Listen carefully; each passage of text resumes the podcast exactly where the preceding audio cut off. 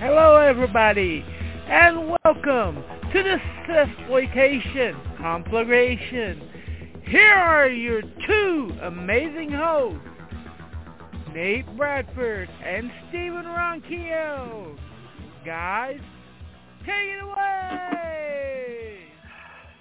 Hello, everybody. Yes, we're yes, the show's coming out on a Thursday this week.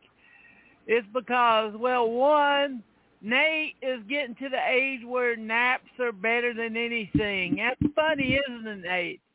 When we were kids, we're like, I don't want no stinking naps. You can take them and shove them up your ass.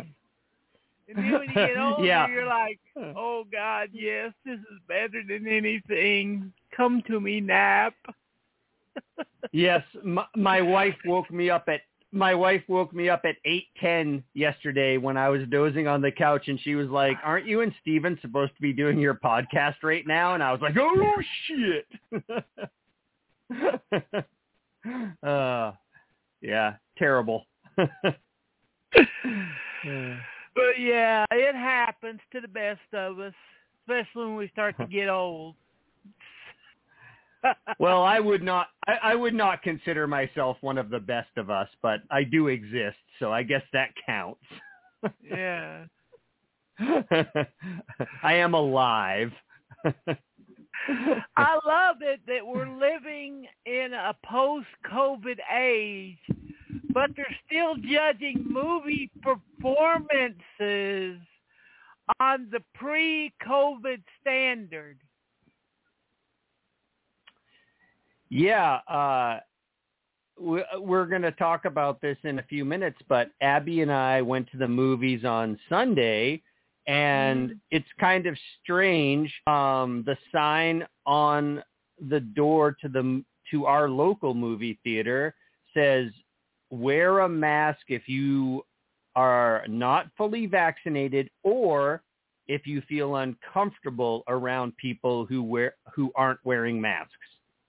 Now, Or if you're a Democrat. yeah. Abby and I are both fully vaccinated, so we don't feel like we need to wear masks in most places, but we still carry masks with us all the time just in case uh, you know, some of the places we go require masks. Uh but Yeah, 'cause uh, uh, the GameStop, my local game GameStop, when I got this Aliens uh, it Ripley Power Loader, they're back to you have to wear a mask to shop there. Yeah, there are there are places around here that that require masks again, like 100%. Um, they just passed a new law here in Maine where they say if you're fully vaccinated, you have a choice whether or not you want to wear a mask. But I mean, and it, you and I talked about this last week. Like everyone's so um like uptight about the masks and the vaccinations. It's like, why can't we just show our vaccination cards and say, hey, I'm vaccinated? You know, like, no, but people don't want to do that. All Uh, because motherfuckers are copying, are, yeah, they're making forgeries. Yeah, I've yeah, I, I saw that on the news this morning. Uh, college kids, uh, like the the the COVID uh, proof is the new uh, fake ID now. Like, well, you know, like, holy cow! It's it. This is so ridiculous. Like, how did we get to this point in our society? Like, it's it. How Uh, hard is it to just, you know, like. We're that spoiled over here in America. We're spoiled and we're ignorant. well, not all of us. I mean, 50% of Americans are vaccinated against a disease that's killing off 50% of the population of the world. So let's just effing do it. Like, come on. Yeah, this should be like in the days of polio where there wasn't no questions, no ifs, no ands or buts. You are taking the motherfucking shot or else. Yeah. you can't Yeah, it- shop. You yeah. can't work. You will be fired. yeah. Oh, uh, they shouldn't and, and, fire me over that. That's against my rights. I would Hmm. love to see have these motherfuckers write down on a big ass piece of paper, Nate, their rights. yeah, my rights. I don't have to get a vaccination against a disease that's killing off half the planet. That's my right as a American. like for crying out loud, man. This is just ridiculous. Talking about Suicide Squad. Well, let me tell you, we got a we- got a Suicide Squad running half the country right now. Yeah. at, at least they're on. At least they're going on suicide. Uh, personally, I uh, uh, I'm gonna yeah, I'm just gonna keep going with the vaccine. Uh, that that that's my choice. Uh, Yeah, and they're saying, "Oh Lord, the Suicide Squad. It's got 12% people less watching than Mortal Kombat." Didn't Mortal Kombat ca- come out when everyone was forced to be at home and during the freaking pandemic period? yeah, I, I I ended up watching Mortal Kombat twice, and it's not even a good movie. oh, I couldn't make it through. I was like, no, I have, I've got too many good kung fu fights in my room uh-huh. on DVD right? to watch this crap. Oh, it's it's funny you should mention that because you know you and I talk quite frequently about how we have all the streaming services so we can watch all the movies at home. Um, and again, mentioning Suicide Squad, I could have watched that on HBO Plus, but I have uh, you know certain movies I like to go watch on the big screen. When I think a movie is going to be fun on the big screen, I go to the movie theater. Um, but the funny thing about uh, Mortal Kombat is, uh, and you and I have talked about this on the show before, and I'm not shy about mentioning it. Um, I was in rehab, uh, recovering from drug and alcohol addiction when I first saw um, Combat. It was one of the movies that I watched on uh, uh, on the HBO Plus or whatever streaming service had it there. Yeah, at, at HBO Detox. Max. Yeah, and then so the thing about being in uh, rehab is different people come in on different days, and then you know all you've got to do is sit in the day room and watch TV and drink coffee. You know that's pretty much life in detox uh, and rehab. So. Uh, yeah, I had to sit through Mortal Kombat and Godzilla versus Kong several times because new people would come in every day. That's not a bad like, thing oh, Godzilla versus Kong is pretty damn good.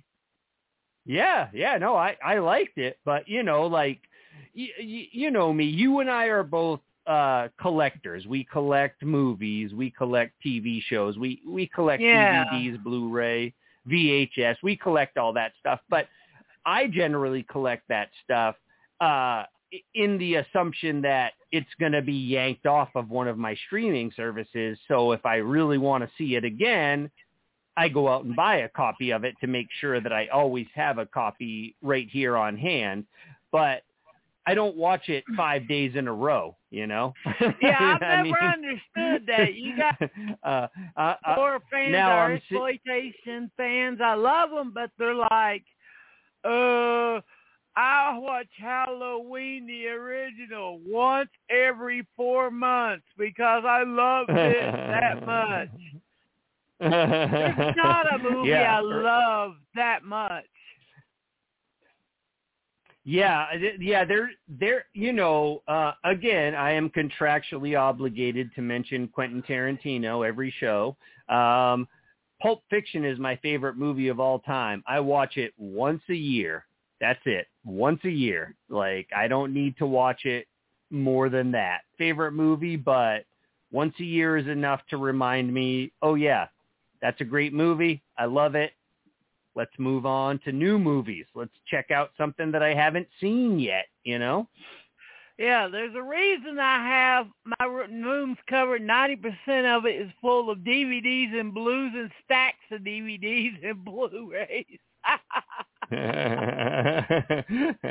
right? Yeah. Yeah. But I, like, no, it's like I always tell Abby, you know, anytime I buy a DVD or a Blu-ray or even, you know, I, uh, I, I famously collect a VHS. I have a huge VHS collection. Uh, but generally the VHS that I collect is stuff that never made it to DVD or Blu-ray, just just uh, kind of obscure movies, the kind of stuff that we talk about on this show in general. Uh, I'll grab a VHS tape at a thrift store or a flea market or something because I know I'm never going to see it anywhere else. yeah, Uh, or like for in- go ahead. For instance, Oh no, uh, like for instance, right now I'm watching Dead Pit uh, while we're talking, and you know Dead Pit. I don't think Dead Pit ever made it to anywhere beyond VHS. no, it made it to DVD. You're gonna have to pay uh insane amount for it nowadays because it's out of print. But yeah, I, I I actually have the Dead Pit VHS where you push the button on the box and the zombie's eyes light up. yeah. That's the, that's the DVD That uh, or the v- uh, DVD uh, Demon Wind on VHS with the 3D lenticular cover where the demon just pops out of the window. Oh, nice. and nice. and the talking Frankenhooker box are really three of the most expensive boxes you can get besides the big box sluts. Yeah, I I'm there's I'm always looking for buried alive in big box VHS. Um that may not be the title that you you know it under, but um Yeah, that's how I first seen it. It's Buried Alive, aka Buio Omega. yeah. Yeah, I I've been looking for the big box version of that for a long time and uh Those go for There pretty was a- penny just because it has the back where well, that's when uh, Elvira and Thriller Video had their falling out because she said she's not going to host those two movies. They're disgusting. So on the back of the VHS is the whole spiel about how Vampire is too wussy to to host real horror films like this.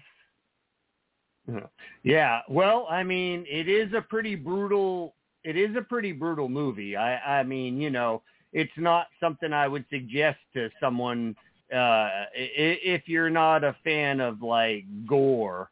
I wouldn't suggest it to you. I mean, come on, man. People get chopped up and thrown into acid baths and stuff like that. So Yeah. it is a pretty brutal movie. It is a pretty who who direct who who directed that? That uh, Joe D'Amato. Joe D'Amato. Yes, yes. I, I was I was struggling And, to remember. I, I yeah. And of course, uh, Make Them Die Slowly, aka Cannibal Ferox, is one of the most infamous of all of the cannibal films. Yeah, I, but uh, that I I have a copy of Make Them Die Slowly on VHS, uh, the big box version. Um, that that that's nowhere near as insane as some of the other cannibal movies that came out around that time, though. Uh, nowhere near. I, I I don't I don't think I don't think Make Them Die Slowly is that is that uh, gory and gruesome at all. Uh, Cannibal Holocaust is definitely the pinnacle of that whole series. Uh, well, no, Uh, it's not a series, but One of But, my you know. favorite all-time commentaries is on the B on the DVD of Cannibal Ferox, and it is Giovanni Lombardo Radice, aka John Morgan, totally destroying that movie. I mean, his first line of the commentary is, "This movie is a piece of shit."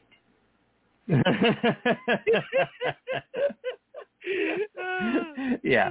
Yeah. You know, like I don't you know, I don't often listen uh to to directors commentaries or just I I I don't generally listen to commentaries on movies uh, at all.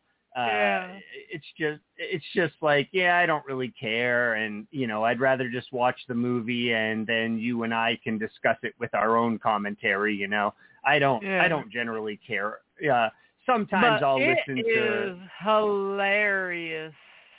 I mean, he's just Right? hilarious. He's like totally destroying the way through it. and then you have uh, uh, Umberto Lenzi talking about how much of a high piece of art it is. Oh no, no, no, no, no. Uh, uh, but when you the know, Blu-ray uh, of it came out, uh, they cut out the whole opening line of him saying this movie is a piece of shit. right? well, they probably should have. Uh, I mean, uh, you know, uh, I mean, e- even like, uh, you know, I I always feel bad. Like um, Quentin Tarantino always says, "Oh, I'm only gonna make ten films, and uh, I don't want to make another movie that's worse." than Death Proof. And it's like, well, that's kind of a shitty thing to say. I mean, you made the movie and people worked well, hard on it. Like, don't, funny. don't- Uh, when it first came out and when it flopped, Quentin Tarantino was like, "Oh, Jackie Brown's my worst movie," and then people start loving it, and he's like, "Yes, it's a great movie. It has a great cult following." right? You can't stand to lose. I never understood that. He's the he's the uh he's the Donald Trump of filmmakers. Yeah.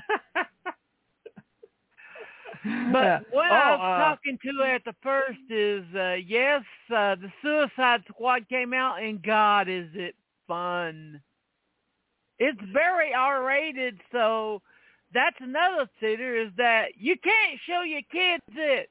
I want to see. It's got Harley Quinn. It's got the DC heroes. No, no, kids should not watch this one. Yeah. Um, well, I I have to speak to that. Um, so I I told uh, my wife Abby that I wanted to go see Suicide Squad on the big screen, uh, and I showed her the trailer. Now the trailer for Suicide Squad pretty much makes it look like it's going to be a fun comedy superhero movie Which it is. so my it is but it's also extremely ultra violent and my wife hates that stuff she does And not filthy. like blood and blood and gore yeah How yeah many other So- superhero comic book movies has a tranny bar, has a transsexual bar in it? Lady with uh, right yeah. so when the movie ended uh the lights came up and I turned to my wife and I was like that was fun and I got the I got the daggers I got the eye daggers like no No. She Yeah, did not enjoy that especially- she did she, she she said her favorite thing about the movie was uh was uh the rat oh yeah, that rat's awesome. Is that rat waving hi to me? Yeah. I was like I was like, but nobody ever shook hands with the rat no matter how many times he tried and she was like, Well yeah, that was Uh, bad. Yeah, no, if you remember at the very end, right before the credits, Bloodsport did pet it. yeah, Bloodsport did pet him at the end. Yeah. Yeah. Yep. But what's uh, funny is, were you expecting that brutal a massacre of all the? They spend this is spoiler territory. They spend the first ten minutes setting up this entire group, and you get to like these people in just under ten minutes. And then every one Yeah. of them, except for two, get brutally massacred in the most violent ways you could think of. Yeah, I I was actually really surprised. Again, spoiler.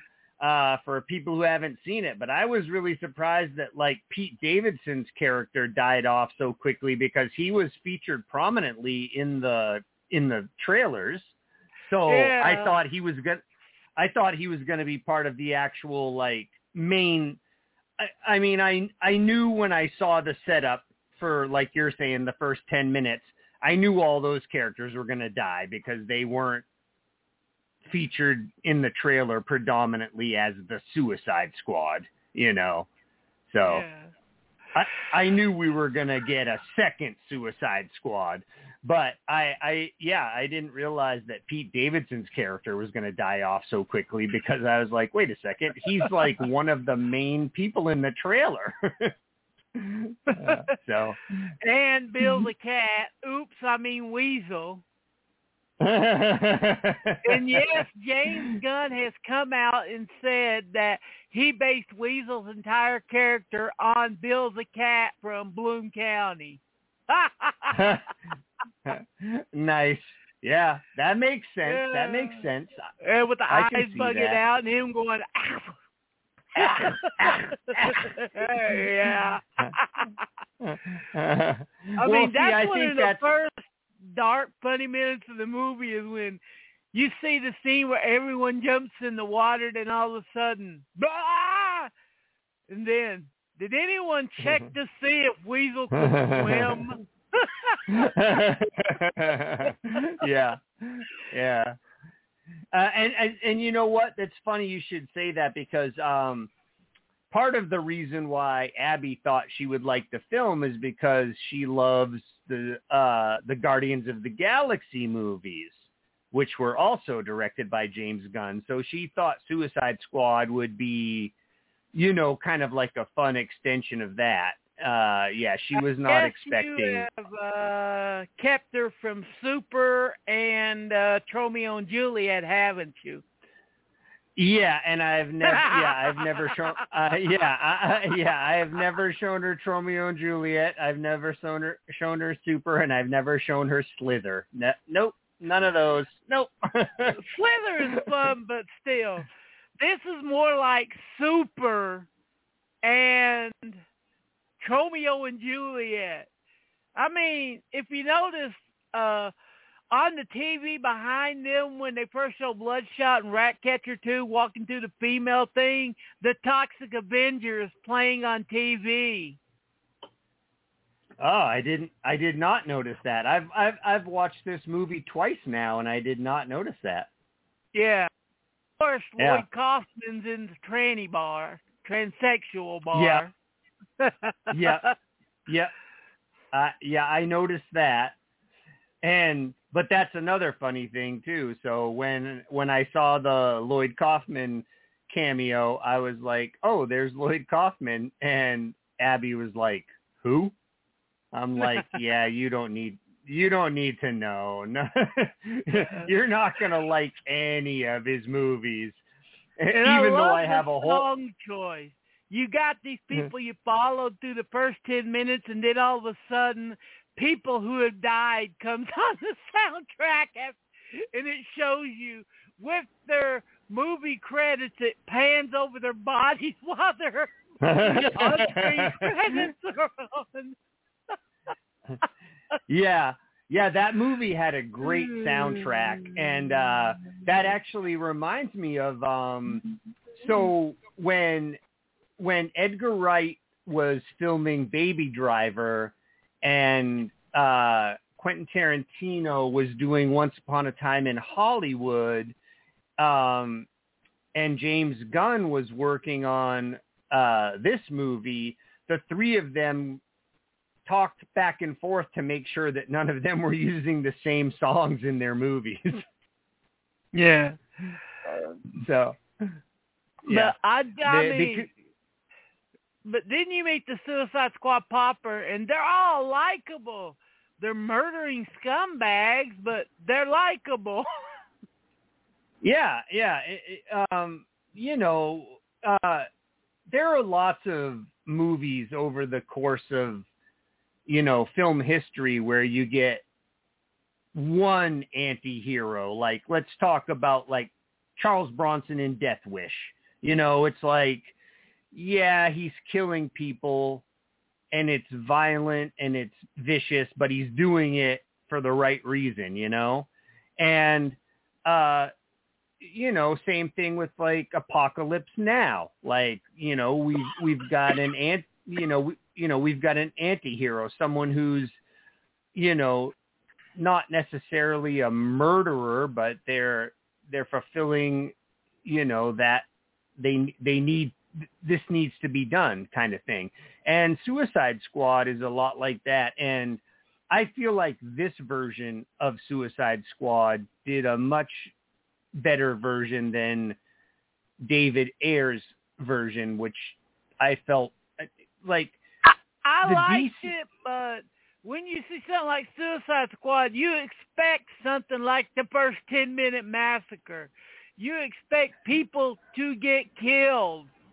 And pretty much no one got killed in the first Suicide Squad except for one guy. right? Well, I feel like, you know, you and I have talked about this in the past, and it's like the reason why the Marvel movies have been so successful is because they're a little more lighthearted, a little more fun, and the DC movies have gone like into they they're almost always just dark and dreary, you know. Um the last time DC had fun uh movies really was like the Tim Burton Batman Batman movies. Those were fun, you know, and yeah. they were they were still kind of dark and dangerous, but they were fun. Um, but then DC Yeah. just went off.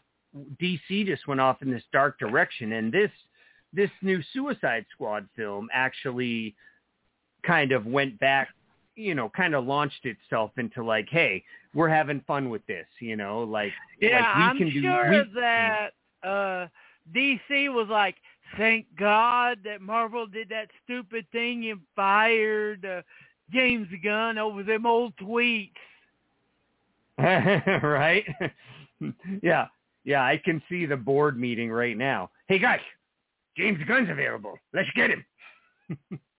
I mean, as quick as he went on Suicide Squad, it did seem that quick. It was like he fired from Gu- uh, Marvel on Monday, and they had his ass working on Thursday.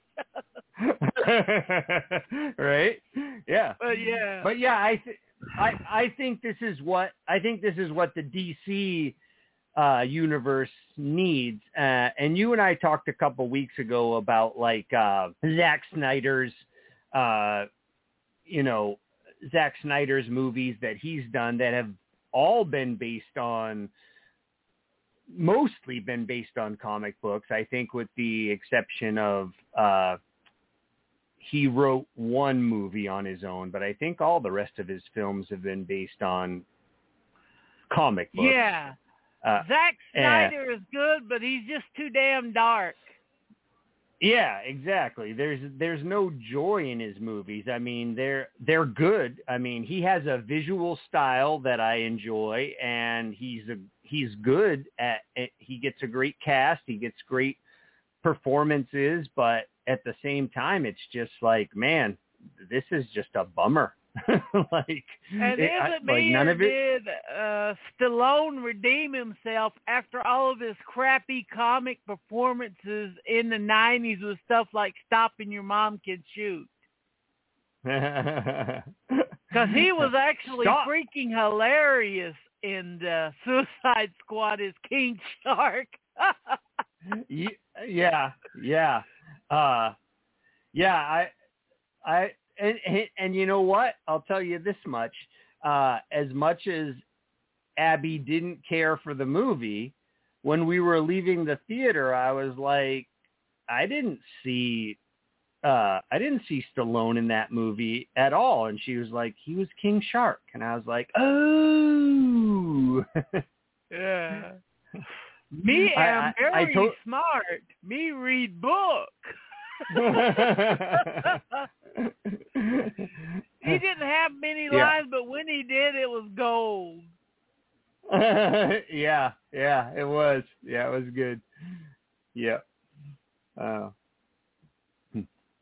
so anyway, for all of our listeners who have yeah. who, who have not who, who have not yet seen uh, Suicide Squad, it's available on HBO Max, but I think you should go see it on the big screen. It's a big screen movie. It's Yeah. fun. It's exciting. But if you don't really like blood and gore, then probably just skip it because it is ultra violent. Yeah. Even Nate was probably not expecting it to be as violent as it was. I was not. I was not. Uh, nope. It, it's Uh, been I a was- long time since we've had this mainstream a hard R movie. Yeah. Yeah. Actually, uh, uh, Abby and I were talking about it when we got home, and I said it kind of reminds me of uh, um, Planet Terror. Like when we went to see Grindhouse, uh, you know, we knew that Planet Terror was going to be uh, a zombie movie, but we didn't realize there were going to be so many exploding heads and, uh, you know, just, you know, stuff like that. But yeah, Suicide Squad takes that up a whole nother level. Heads cut off, people torn in half, uh, exploding heads, split, uh, knives, knives, knives across the throat. Like, yeah, if if you don't like blood and gore, you're not going to enjoy Suicide Squad. Yeah. And, and amazingly, John Cena was freaking great in this.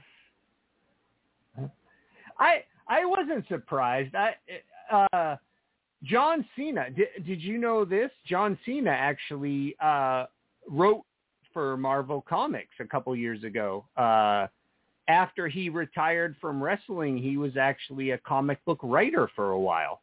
So Yeah. yeah, but- so I figured yeah. It's not the fact that he was able to do his jokes without them with a straight face. right, right. He's like, Yeah. I believe in peace, and I don't care how many men and women I have to kill to achieve that peace. Uh, yeah. I yeah. I I believe in peace and I don't care how many men, women and children I have to kill to get it. and of course, him and his Uh. tidy whities. What the hell was he doing in his un- tidy whities in the middle of the freaking jungle? yeah. Yeah. That was that was a great visual. Uh yeah. No, he yeah, uh, he's got a good sense of humor like I said. Um uh, it's weird that he was in Suicide Squad because he actually wrote for Marvel Comics, but then he goes over to Suicide Squad for for uh you know for a DC movie. But yeah. I mean he was yeah he, yeah he was great in that. it was funny when uh when Abby and I were sitting through the credits because we knew there was going to be an end credit scene. I was yeah. like, there were only two other people in the theater, and I jokingly said, "Oh, for crying out loud, can we just see Deadpool and then get out of here?" And one of the guys next to me was like, "Deadpool's Marvel. This is DC." Uh, only thing I, I really like- would have missed during the pre-COVID days is some parent bringing in her kids. Oh gosh. I Yeah. had to happen in Deadpool. and It was hilarious. Uh, him and the kid made it until the scene in Deadpool where they were uh, celebrating National Women's Day. And as soon as that happened, she grabbed her kids and covered his eyes and said, "We're getting out of here." yeah. Yeah, I tried to warn people uh, after Deadpool. I tried to warn people like, don't bring your kids to this. I know you think it's going to be another fun superhero movie in the in the Marvel universe, but this is for adults only. I promise you, don't do it. Yeah, Like, they even did a trailer for Deadpool's like, kids, don't show up. This is adult time. Don't ruin our fun. Stay at home. yeah. Uh, but yeah, I say that su- the Suicide Squad's going to have legs to it, unlike all these other like uh uh Black Widow, uh uh Jungle Cruise that did their first week and now poof, no one's going to see them. Yeah, uh I don't I don't think I mean Scarlett Johansson plays a great Black Widow in the Marvel, like in the Avengers movies, but I don't think that character uh, has the wherewithal to carry a series on its own. I think we're going to see that one Black Widow movie and then that's gone. Um, well, ever since she sued Disney for trying to hide profits from uh, the release structure, they have basically said we are not working with, and we don't want to even. You're not allowed at Disney to mention the word Scarlett Johansson around there anymore. Hmm. Yeah. And I, you know, like J- Jungle Cruise is another Disney movie where they're trying to make money off of one of their rides. I don't know when they're going to learn, okay, Pirates of the Caribbean worked out for you, but Haunted Mansion, even with Eddie Murphy, you couldn't pull that off. Jungle Cruise, not going to work, you know. Uh, I heard it's Jungle... fun, but it's not one of those they should have invested as much money as they did into it. No, I, no. I, I mean, it looks like it's a fun movie, and I'll probably watch it at some point because I because I honestly I do like The Rock. I do like Dwayne Johnson. I I do yeah. think he's fun. You know, again, like John Cena, he's one of those guys who went from wrestling to to being kind of like a fun, funny actor that you want to, you know, you want to see what he's up to. Um, but I, I, yeah, I just don't think, uh, yeah, that that's a one and done. We're not going to see Jungle Cruise 2. That's not going to happen. No. I mean, look at uh the Green Knight last week, number two. This week, guess what? Number two. Small budget film that probably already made its money back just on two weeks, and it's staying steady at number two. That make no sense. It not big budget spectacular. Uh, yeah, right. Uh, In the post-COVID age, the audience for a film like Green Knight is probably going to see, go to the movies more than the audiences for mainstream Hollywood franchises. Yeah, well, see, you and I have talked about this before. Um, like uh, where I live, um, like there's there's a Regal cinema right here in town that just shows the big budget stuff. But if Abby and I want to go see uh, some independent film, we either have to drive half an hour north or half an hour uh, south. Um, we we don't have any uh, we don't have any independent theaters here in the town where we live. It's all it, it's just the Regal Cinema, which you know always brings the big budget stuff that we want to see as well. But that's the only that's our only like local movie theater. So it's hard for us because also you know uh, I work days and Abby works nights, but we both have the weekends weekends off, so we can drive and go see a movie. But we we always have to kind of, you know, we always have to kind of calculate if we really want to go see a movie. But again, we have all of the streaming services, everything Yeah. from you know everything from Netflix to uh you know, to Redbox, so we can sit and watch movies at home. But sometimes you just gotta see a movie on the big screen. You know, you just Yeah. gotta see it.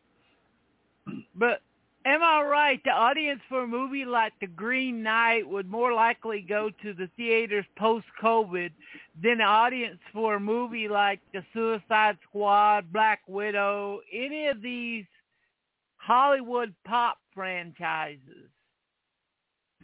Yeah. Yeah. Um see I don't know, like again, this is a movie uh I would probably want to watch on the big screen because it does have it does have that you know, does seem to have that flair. And uh I I mean I have yet and uh, we should talk about this. We should do a whole show about this sometime. Uh, A24 releases some amazing films. They're a great. Yeah, Uh, right now distri- A24 is pretty much the fans' uh, company of choice. yeah. It used to be Yeah. Blumhouse, but now Blue the Blumhouse has wait for the bad joke, lost the bloom. I don't know. I still like a lot of stuff that comes out on Blumhouse, but um I don't usually search it out as much. Like it's more like I'll flip on something on my Shudder app or on Netflix and then I see it's Blumhouse and I'm like, "Oh, okay. Yeah, you know." Yeah. But yeah. But yeah, A A24 is definitely a a group uh for anyone listening if you're not familiar, but if you're a fan of horror films and I guess what would have been considered underground cinema when we were younger, uh stuff you could only find on VHS, A24 yeah, like kind uh, of The Witch and Lighthouse. I could not see myself uh watching those on the big screen when I was a teenager. As a matter of fact, when I did see The Witch, I looked at my friend Jameson who was sitting in row in front of me, and we both said this in unison. How the hell did we see this on the big screen? right? Right? Yeah. uh, I It's uh, like some forbidden wa- fruit. They make like forbidden fruit movies and actually make money with them. Yeah. I watched both of those movies at home, uh, but I would have loved to have seen The Lighthouse on the big screen. That, uh, you know, that black and white cinematography and just, it just looked amazing. Uh, it reminded me a lot of, um, uh, a field in, a field in, a field in England, um, which, Oh. uh, we talked we talked about that a long time ago Bum, bum, on bum, one of our one- yeah. we talked about that a long time ago on one of our first podcasts but uh yeah uh the lighthouse definitely had that same kind of feel to it as a as Yeah. a field in england you know It's like uh, Field in England is one of those I recommend, but I don't recommend it. If I see someone go like, wow, I just see El Topo and the Holy Mountain and I love them. Is there any more like that out there? Oh, by the way, you know, and I go, da, da, da. But if films like that aren't, if films like a wheel Field in England aren't in your wheelhouse, recommend a field in England to you. right. Well, that kind of goes to uh, the Green Knight. We were, which is how we started talking about this. Um, yeah, if you're not into like weird films, you're not going to enjoy this. Um, it it's a great movie, but I mean, it, it it's it's weird. It's a weird movie. I mean, we Yeah. got what do we get? What do we got? We got giants. Uh, uh, If you go in Wait. expecting Excalibur or another Arthurian film like that, you're going to be fucking disappointed. Yeah, yeah. If it, yeah, if if you don't want to see, yeah, if you want to see a, a a version of King Arthur and the Knights of the Round Table, you're probably not going to enjoy the giants and uh, you know uh talking foxes and stuff like that that's probably not yeah yeah you're not gonna you're not gonna enjoy this one but it is a bizarre movie but it is really fun and i would recommend it uh you know if if you want to have fun yeah hmm. well personally my favorite theater over in knoxville is central and it's not because the guys are my friends i mean it's one of those that shows everything under the rainbow. We got to see uh, the death metal movie over there. They showed, they showed Mandy. They show like older revival films. Yeah, we have, like I said, one of well, both of the movie theaters. The the main movie theater that we have here in town, like I said, is just a Regal uh, cinema. So it, so it shows the um, it shows the most current movies, but it's a nice relaxing cinema. Uh, they have the reclining chairs. You can get a beer there. You can get pizza there. So it's pretty cool. But the other two theaters that we have around here are Railroad Square Cinema, uh, which has two two theaters. One shows a current art film and the other one shows, uh, like you said, um, you know, uh, an an older an older film rerun. You know, uh, you know what I'm trying to say. Like I saw Blue Velvet there, for instance. You know, on yeah. the big screen. So that so that was cool. Um, and then we have the Nickelodeon, which is also a half hour in the other direction. They do the same thing. They have eight cinemas. They show seven new releases, and then they always have like a cult film or an underground film, something you might not otherwise be able to see on the big screen. So those are both cool theaters. Yeah, those are the ones that are pro or seem like those are the ones and drive-ins are the ones thriving nowadays, not the corporate big box theaters. Yeah, well, again, like uh you know, like we were just saying before, it's like you know, you and I have all of the streaming services, so it's like I don't have to leave my house to go see a movie that's coming out in the theater today. I can just watch it at home.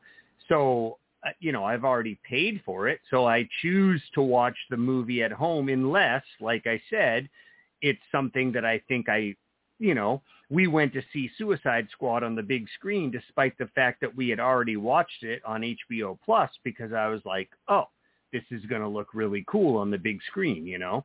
Um, so that's it, you know, for me, uh, second run theaters are really, are really worth more money to me because I would, lo- like I said, go see Blue Velvet or go see the original Friday the 13th or, you know, go see something like that on the big screen that I, ne- you know, uh, the last time I went. like uh, the episode that we're going to be recording on Sunday, and I'll be probably be posting it up on Thursday.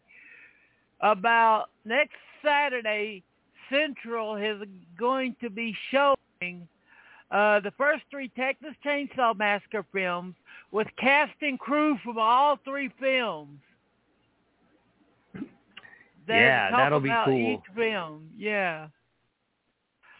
Yeah, if I, I had the I, extra actually... thirty dollars, I'd go.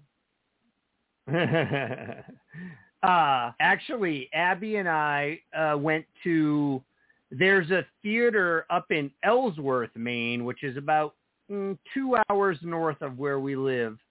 But we went up there a few years ago because they were showing Texas Chainsaw Massacre on the big screen, and uh, Gunnar Hansen uh, uh, was there uh, to introduce the the movie. That was that was really cool.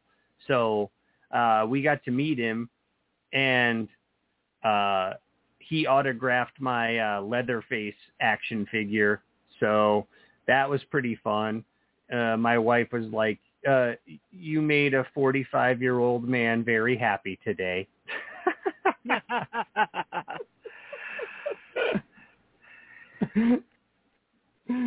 uh, yeah, that that was pretty neat.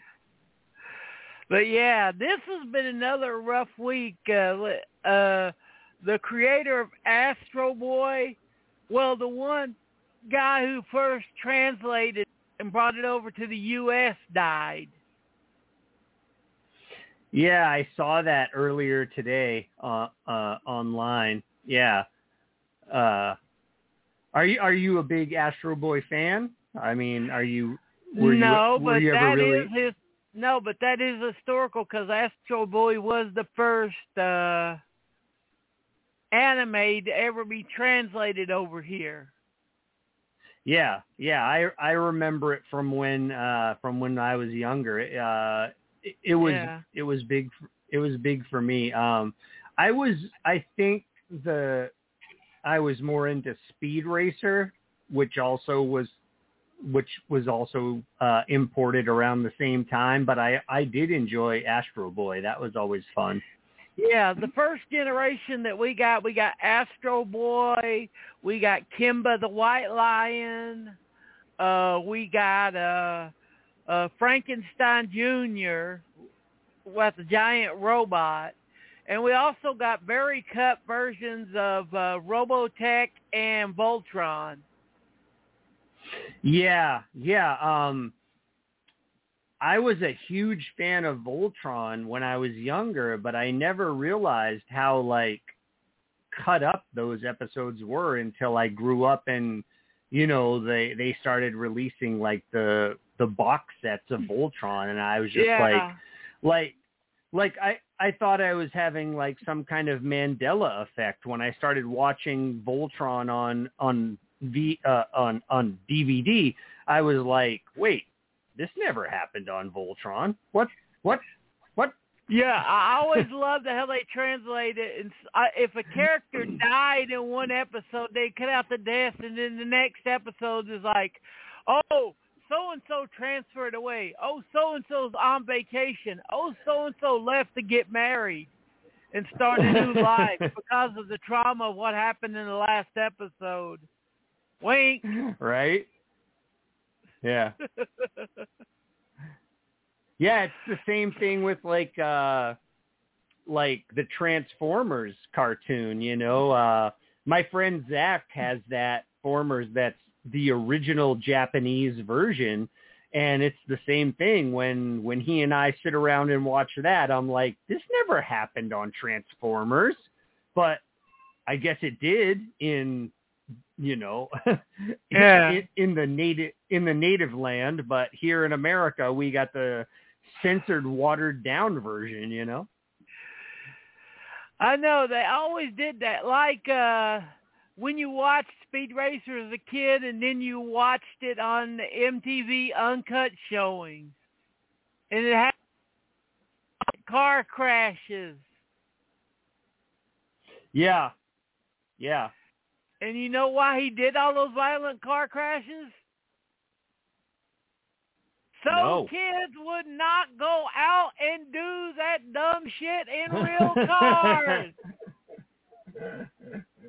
uh, Yeah, and this, that's why they cut them out because they were afraid kids will see these car crashes and want to do that. Yeah, I have never seen an action movie where a guy crashes his car and rolls it three times and go, "I want to do that." yeah right? Like I, I think that's always funny when you see like like especially nowadays with uh with reality shows they always have the warning at the front like a show like Jackass. They're like oh all these stunts were done under uh you know the supervision of professionals. Don't try this at home. I'm like who the fuck would try that at home i'm not doing that like Actually, uh, someone did sue Jackass because some stupid parents didn't watch it with their kids, and their kids copied that stuff. That's how oh, man. stupid our generation and the generation below us were. We seen stuff like that. If you really look look online, you would see all of these videos that were a rip off of Bam Margera's original uh videos. Yeah, the It's like- CKY. yeah. Yeah, the CKY Yeah, CKY CK, stuff. yeah, CKY. It's like, yeah, we Yeah. did it. They did it, so let's do it. We want to be as cool as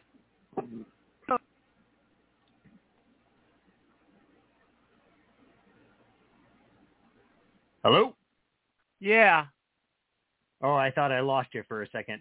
Um, yeah, No. no, me and me and my friends, you know, when when I was a teenager, me and my friends were skater kids and and we played in uh you know, punk rock bands at local clubs and stuff and uh you know, I I'm not saying we didn't do a lot of stupid stuff, but uh you know, once we got a little bit older, we were like, hey, you know what? Maybe we shouldn't do this stupid stuff anymore. I mean, Yeah. skateboarding is skateboarding is dangerous enough. Let's not jump off of uh roofs onto trees or uh you know like run out into the onto the train tracks and try to dodge the train like maybe let's not do that stuff anymore you know Yeah. Uh Central does that once a month now. where They have what they call skate night where they'll let people bring in their old skate videos and then they'll edit it together for them and actually show it. oh that's cool with- yeah yeah, along with skate night, it's always like a one hour to 90 minute uh, VHS trading session before that where you could bring in your VHS tapes, buy re-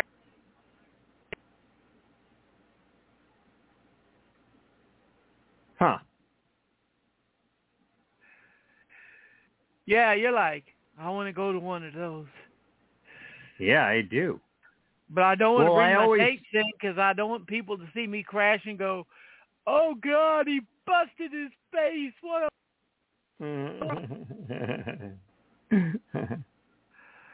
I only have one video of myself skating from back in the 90s, but I actually do still skate even now. We have a skate park that's just a couple blocks from my house and I go over there and skate still. Uh but I am terrified because like I said, I am almost 50 years old, so uh and it annoys my wife.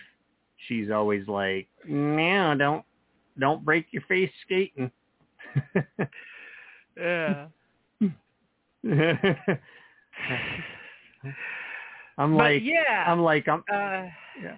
Go ahead. Oh, I no, I I was just continuing on with that anecdote, just saying I'm It's already ugly. So funny what? what- how, what- uh, yeah, what I, yeah, you do look like you've kissed a couple of concrete. but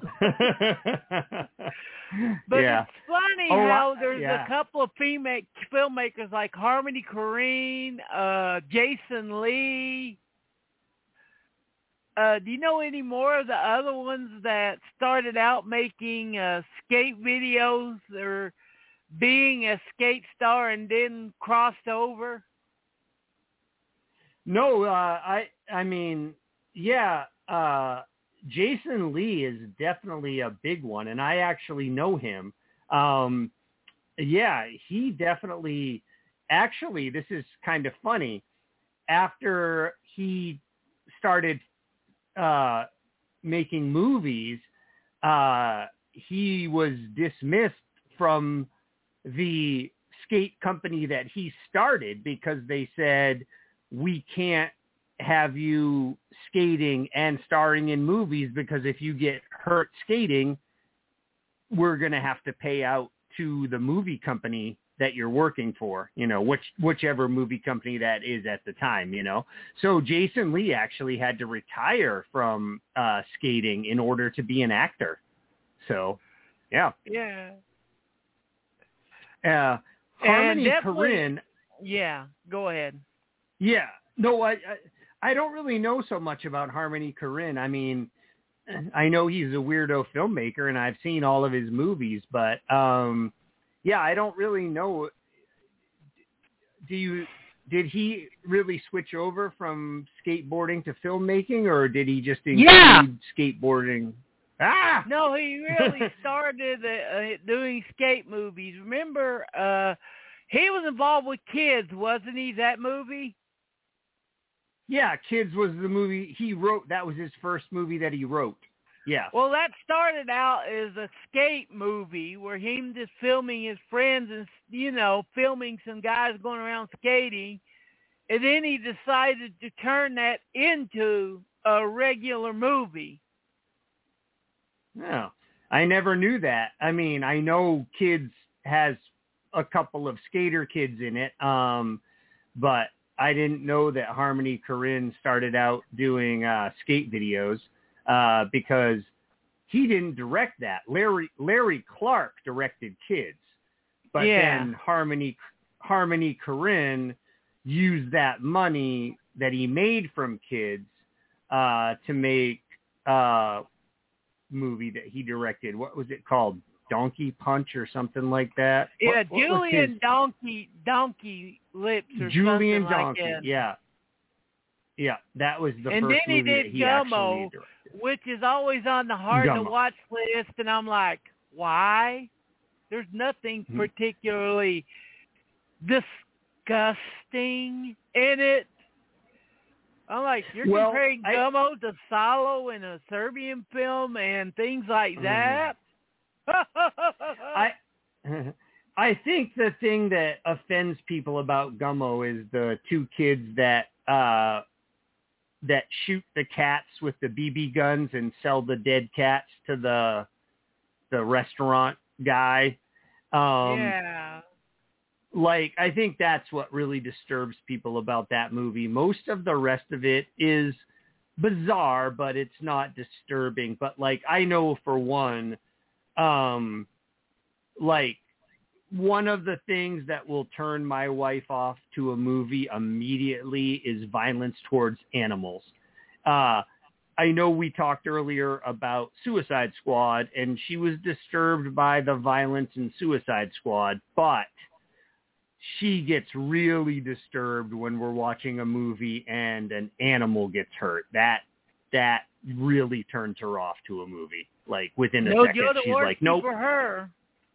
No Jodorowsky for her. no, no, no, no, nope, never shown her any. She's never had any interest, and I've never shown her any. yeah. Uh, but yeah, I think that's why people put uh, Gummo on on that list of disturbing. But you're right. Is it as disturbing as Sa- is it as disturbing as Salo? No. Is it as disturbing as a Serbian film? No. But Is it? if yeah. you don't, lo-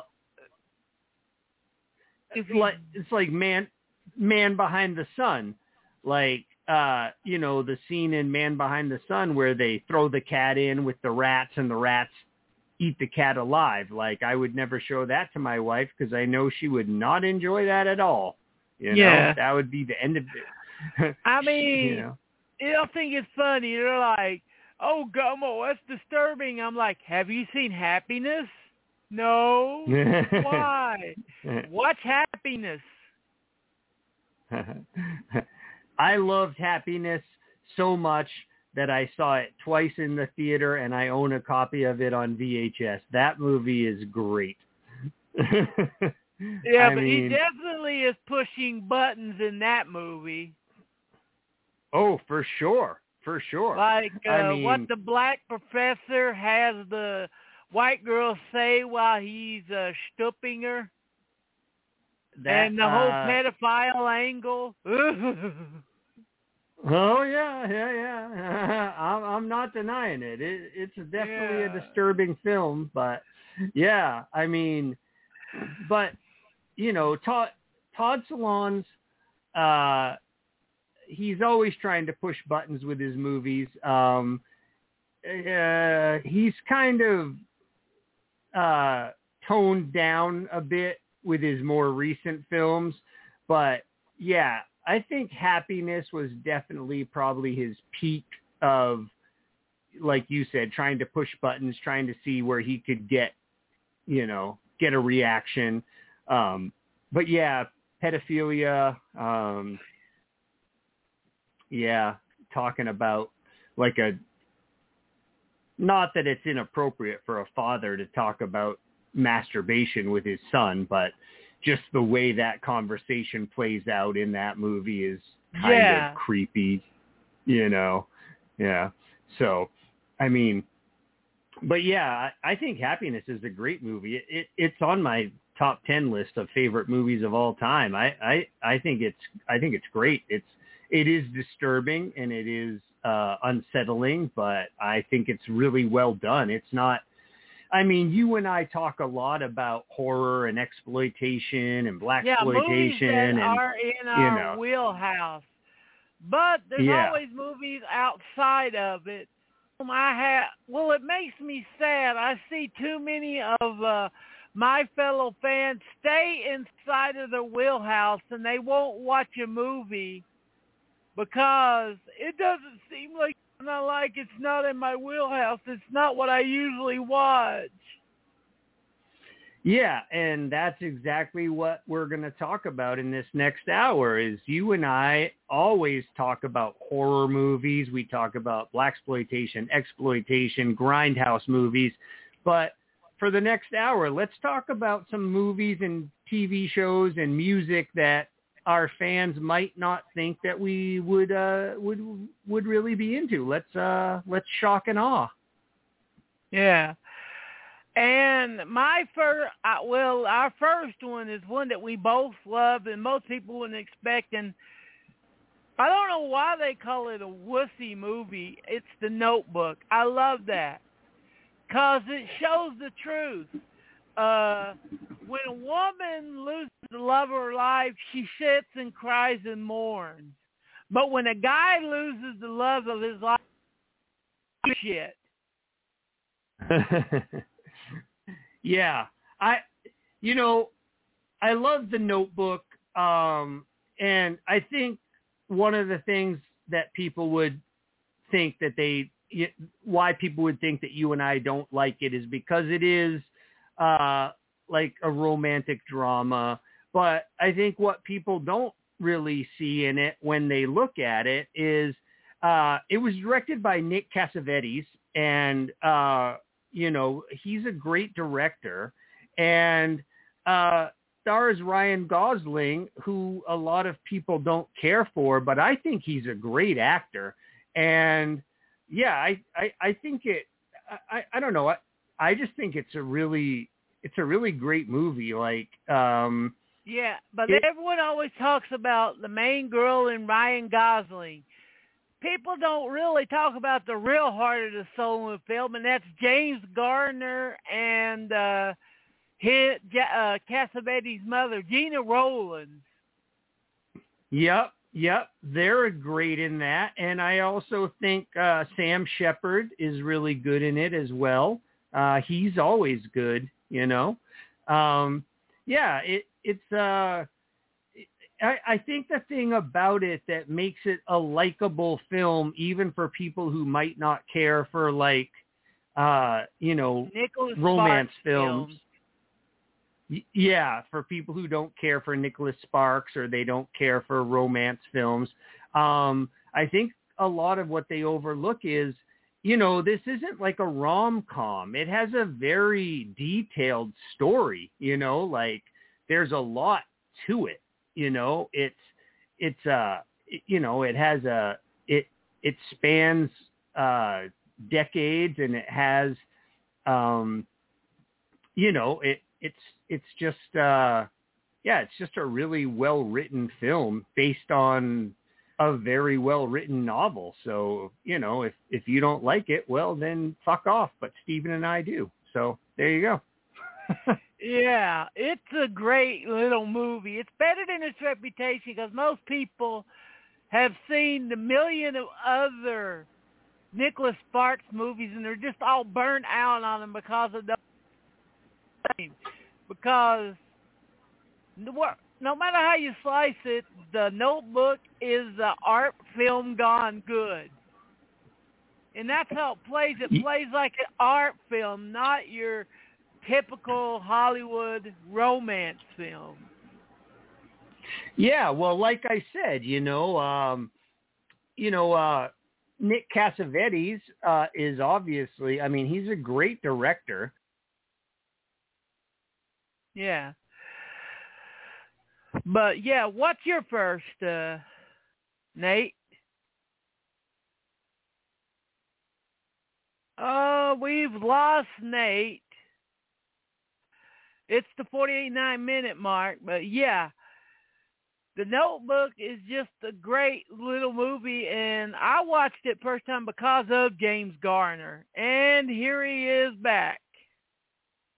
Yeah, just like always, my friggin' computer kicked me off after an hour. I guess I'm not allowed to be on the show more than an hour. Yeah. or your computer my, has to go every... to the bathroom. yeah, right? yeah, so yeah. like I go ahead. Yeah, like I was saying, uh like I was saying, uh Nick Cassavetes, uh he's he's been a great director and obviously he's the son of John Cassavetes who is also a great director.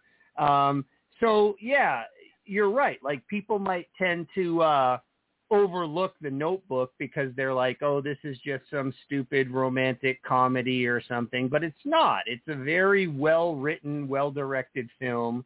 Um, and if you like that movie, if if it if it intrigues you at all and you're interested in checking out more Nick Cassavetes work, I would recommend Alpha Dog. Um, if you haven't seen that, that movie is great. Um, it's not anything like the Notebook at all. I would not I would not uh, threaten you with that. Uh, it's nothing like that, but uh, it's based on the true story of a kidnapping and a murder that took place in uh, 2000, 2001, yeah. I think. Uh, yeah, like yeah. Uh, his dad, he doesn't have a style. And when I say that, you see certain directors, you see their style because they don't wander outside of it. Like you can tell by watching it, you can tell the guy who did Shaun of the Dead, what's his name? Edgar Wright. Yeah, you can tell Edgar Wright from his style. Tarantino, a, a lot of them. Cassavetes and John didn't have a style because they went all over the map. And if you didn't know if it was one of their films, you wouldn't be surprised when you found out it was. Yeah, John Cassavetes especially like um he did you know all, all of his movies were so different uh, and uh the TV shows uh the episodes of TV shows that he directed um he was very he was extremely versatile with his style. Now, I think with Nick Cassavetes, you can identify him more by his style, but like you said, not by his genre. He he, you know, he's all over the map with the different genres that he wants to do. Um, but John Cassavetes, I think you can kind of recognize him more by his style. He has a, you know, he he has a he has a definitive style to his his work, where I think Nick Cassavetes uh, kind of went a little more experimental here and there, like he would try different techniques that you know you wouldn't necessarily expect from him. But like you said, you know, he's not like a Edgar Wright, he's not like a Quentin Tarantino, he's not like a Kevin Smith. Like you, you wouldn't know it was one of his movies if you didn't know it was one of his movies. You know. Yeah. What's your first uh, pick? Uh, okay, well, I know this is going to sound really funny, but here's something that people probably would have never guessed about me. Um, I love musicals. And one of my favorite movies of all time is Annie. would you would you would you have ever guessed that? it's a hard knock life for us. exactly. I can't. See? I can't Come think on. of uh, tomorrow without uh, what's her name uh, in so mom cursing while hitting rewind button. Oh, Serial Mom? Yeah, Serial Mom. Yeah. Uh Kathleen Turner. yeah, uh There's a Kathleen rewind Turner. button, you fuck. It makes movies go backwards. Look at this, you dumb bitch.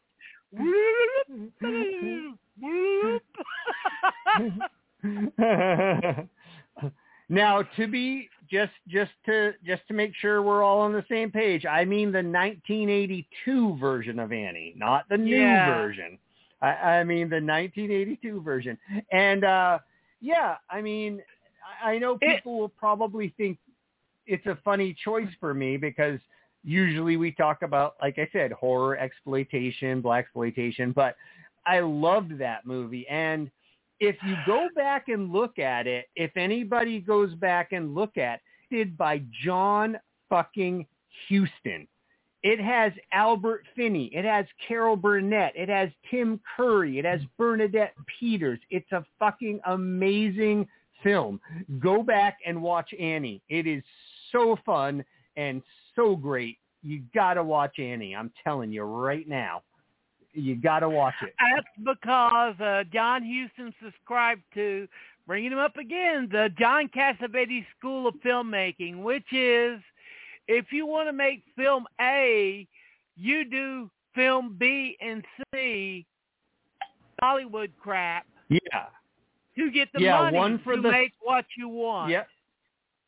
One for the studio, one for you. One for the studio, one for you. Yep. Because he did Annie, we got uh, Prizzi's Honor, because that's where he invested all of his money from uh, Annie and his fee for directing and all that. Yeah. Yeah, and John Huston, I mean, you know, I'm telling people to watch Annie, but if you if you like John Huston or or, or even if you get into Annie, it's going to be a whole different situation for you after that, but like you said, Prizzi's Honor, but he also directed The Maltese Falcon, uh what else? Treasure of the Sierra Madre, Great. uh, African Queen, uh, The Misfits. I mean, he was an amazing director. If you're not fucking with John Huston, then why are you even listening to our podcast? Oh, and here's a trivia question for you, Nate. What stoner term was created by a John Huston movie? What stoner term? Hmm. Yeah, I I do not know. Bogart. Oh, Bogart. Yeah, don't Yeah, Bogart it that. was- Yeah. Yeah, it was created by, it was taken from the way that Bogart acted in Treasure to Sierra Madre. Right? Yeah. you, you know, don't Bogart it, man. Don't do like did. uh, But Oh, yeah, eh, what's funny also is Annie was set up to be, I think, was it Warner Brothers or uh, uh, Columbia? Columbia. Their big films that year was supposed to be Popeye and Annie, and both of them Ye- flopped horribly. Yeah. But you know what? I I really like Popeye as well. I mean, that's probably not as surprising to our listeners because uh you know, it uh it was uh um oh, come on. Uh Robert Altman. Robert Altman, yes. Thank you. I was going to say that's probably not as surprising to our listeners because it was a Robert Altman film. But uh but yeah, that uh Popeye was a very bizarre film for that year. Um well, I mean it it would be a very bizarre film for any year. Um I, guess Altman was go- kind of going for like the um like the cartoony look for the seaside town that they built just for the uh just for the movie. But did you know uh did you know little known fact that little seaside town still exists. You can go visit it. Yeah, it's a tourist attraction now. Yeah, you can go check that out. Yeah. But yeah, I mean, Yeah. they were calling that. Uh, let's see, the three films. Let's see, between uh, At Long Last Love, New York, New York, Annie, and uh, Popeye. People were like, "Oh, the musical is dead." Songs live longer Yeah. than Annie's a movie. Yeah, but if you're talking about New York, New York, oh boy, that one's a headache, man. I mean, come on, Scorsese. What what the hell? Wait, was that Scorsese or was that uh yeah, that was Scorsese. Coppola. Yeah, I couldn't remember if it was Scorsese or Coppola Coppola. was one from the heart. Oh, yes. Yes, yes, yes. You got me. Yep, you're right. Yeah. Yeah, New York, New York. Um this bizarre to think about. And I know we talk about this stuff all the time both on and off the air, but for crying out loud, man, there are so many great directors who just didn't know I think they just didn't know what to do with their success uh at certain times in their career, so they were just like meh, might as well try this. Yeah, I'm going to make my musical. Oh, Lord. Uh, right? But for me, my Yeah. favorite musical that would probably shock people would be uh Godspell. Godspell, yeah, yeah, that's not bad. I I don't mind Godspell. No. Yeah, but that doesn't, you know, it's like a movie about the book of, you know, Christ being killed. You like that? What? It's a bunch of hippies. I know. It's, it's I mean, I love it because the the beginning and the very end of the movie, there's no sound at all in it, and then the sound slowly creeps in. Yeah. Yeah, and um I mean, it's a better version of Passion of the Christ than Mel Gibson's Passion of the Christ.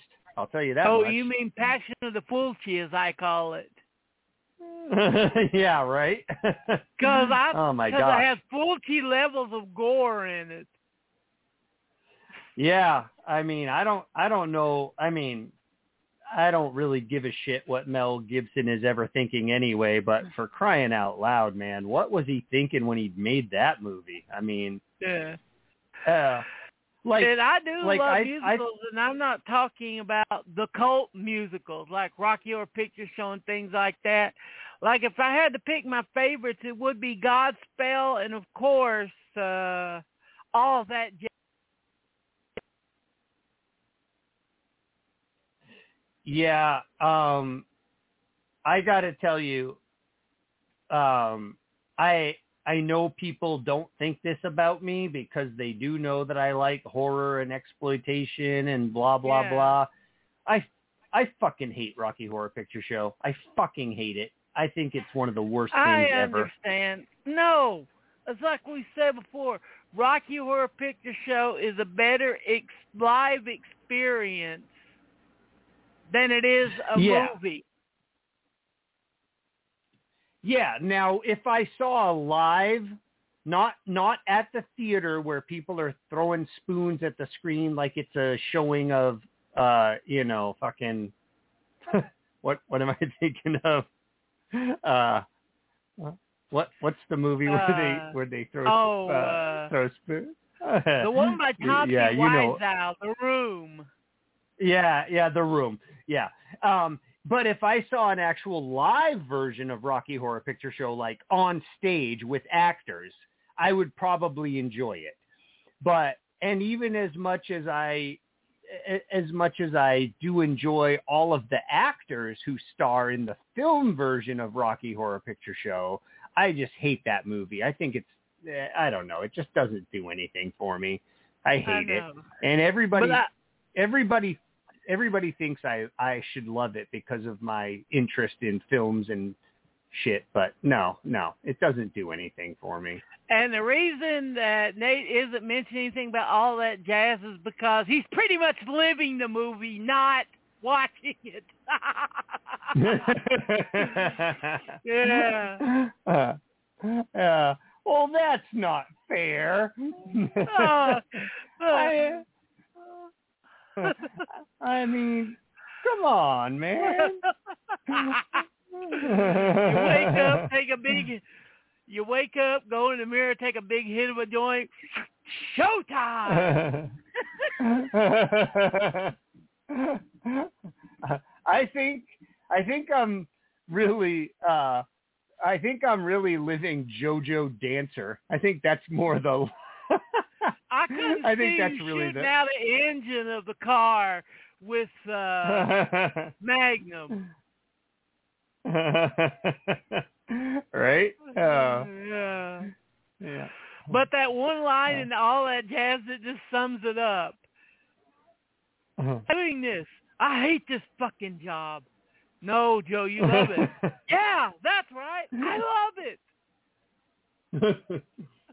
Hmm. I know. Uh, Bob Fosse was one of those directors that was not afraid to bite the hand that feeds him. No, no, he uh yeah, he he did some crazy uh he did some crazy stuff uh in his career. Uh for sure. Like uh come on, talk about um a director who just didn't give a fuck. He actually made a movie called How to Succeed in Business Without Really Trying. Yeah. I mean, Uh, come on. Before all that jazz came out, uh, Roy Scheider tells this story. Uh, they had a showing, and uh, George Lucas and Steven Spielberg were there, and he watched the ending. Spoilers, where Joe Gideon dies of a heart attack, who's basically Fosse himself. And uh, Spielberg ran up to him. What the fuck are you thinking? Why did you do that? Why did you do that? And Fosse stopped for a moment, thought, looked at uh, Spielberg and said, maybe the son of a bitch deserved to die. right? And, and how Uh. many other Hollywood musicals where the guy who made the musical would go, okay, let's take this movie footage of my real heart transplant surgery and put it into the movie. right? well, Bob Fosse also directed uh, Lenny uh, about um, uh, one of my favorite Lenny stand-up Bruce. comedians. Yeah. Lenny Bruce, and he featured some at, at the end of the film where spoiler alert lenny dies of a heroin overdose he actually featured some of the real um crime scene photos from when they burst into the hotel room and found lenny dead.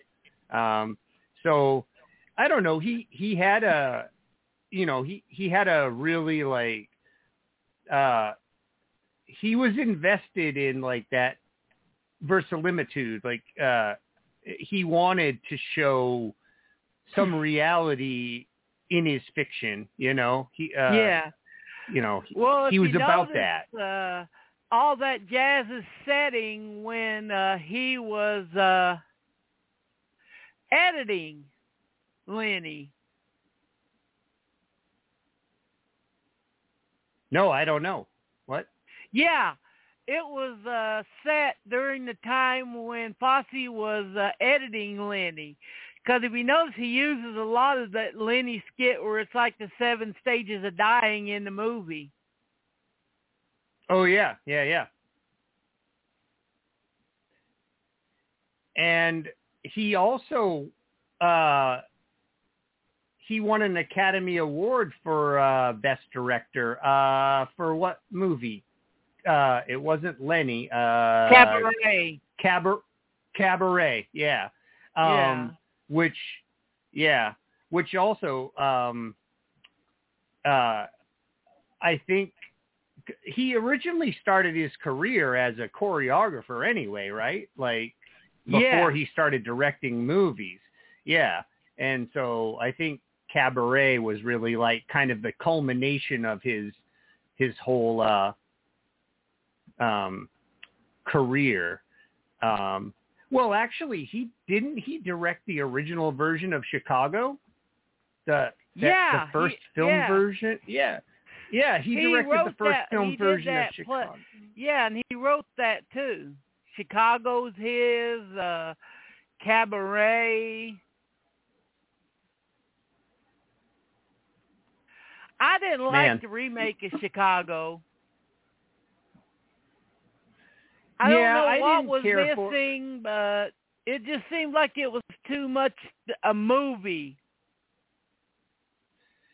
Yeah, I don't I don't like this whole uh thing now where we do um a movie and then it becomes or or, or, what I guess I can't really describe the progression, but we do a It- Broadway play and then it Yeah. becomes a movie and then it becomes a Broadway play again and then it becomes a movie again. Like let's just pick one or the other. We Yeah, don't need both like- for everything. It's like The Lion King. It's like, okay, we're going to make it a movie. Now we're going to make it a musical. Oh, the musical's popular. Let's make the movie a musical. You know?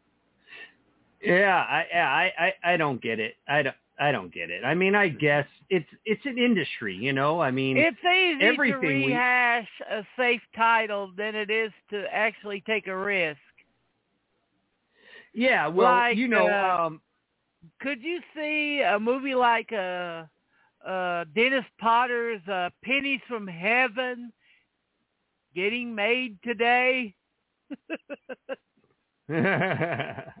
Another great Well- musical, but woo boy.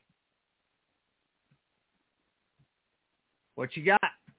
That's from heaven. That was Yeah, Penny. oh, from I love it. Oh, But that one is beyond fucking dark.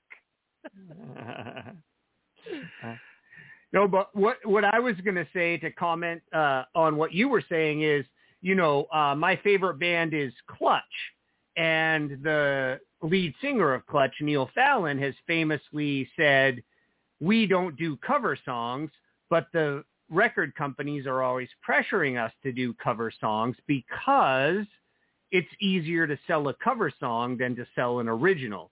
So that kind of speaks to what we're talking about when it's, you know, uh, a stage play and then a movie and then a stage play and then another movie, you know, like, uh, like, uh, what do you call it? Uh, what's the John Waters one that's been done over and over and over Uh, again? hairspray. Uh, yeah, Hairspray, Hairspray, was a you know. movie, then a musical, then a movie, musical movie.